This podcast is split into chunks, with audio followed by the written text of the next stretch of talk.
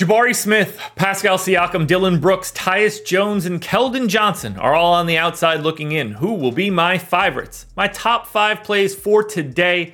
It is Friday, December 15th. We're talking DraftKings, but we're doing it right after this. First, hit the like button, subscribe to the channel, hit the notification bell so you know when everything goes live, follow me on Twitter, and sign up for a college package.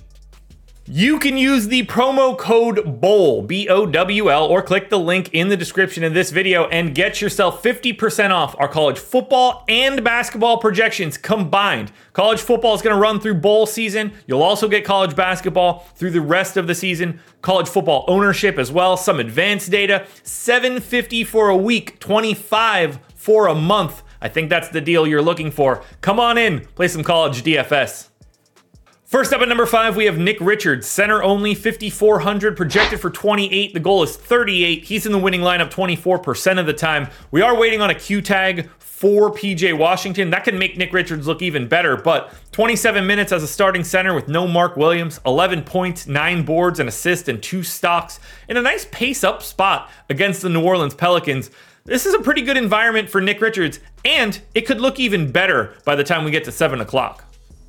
OG Anunoby is in at number four. Shooting guard, small forward eligible, which is really nice. He was just shooting guard for a while. 6,400, projected for 33. The goal is 45. He's in the winning lineup 28% of the time. I went 35 minutes here to Anunoby, around 0.95 fantasy points per minute, 18 points, five boards, two and a half assists, and two stocks in a great matchup. Terrible Atlanta defense and a pace up spot.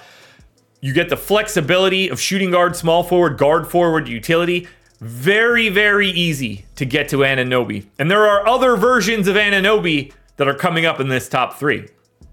This one I don't love, but there's not a lot of value out there right now. So, point guard, shooting guard eligible Gary Trent in at number three. He's 4K, projected for 17. The goal is 28. He's in the winning lineup 29% of the time. Now, I think by the time we get to lock, we free up some value and this sort of goes away. But for right now, 10 points, two boards, an assist, and a stock in that same awesome matchup against the Atlanta Hawks. It doesn't take much at this level to get people to climb to the top of the contenders list because we just don't have as much value as we will later when people start to get ruled out. But don't overlook Gary Trent today. He is pulling a little bit of ownership, but he looks like a really nice point per dollar option. Devin Vassell is in at number two, point guard, shooting guard eligible, 6,300, projected for 33. The goal is 44. He's in the winning lineup 31% of the time. I went 32 minutes for Vassell, around a fantasy point per minute, 19 points, four boards, three assists, and a stock and a half a decent enough matchup against San Antonio. They do pick up an extra possession over their average. I don't know why I said against San Antonio. Against the Los Angeles Lakers, it's a Q tag on AD and a Q tag on LeBron. If we happen to not have Anthony Davis, it looks like an even better spot because that defense for LA will get a lot worse.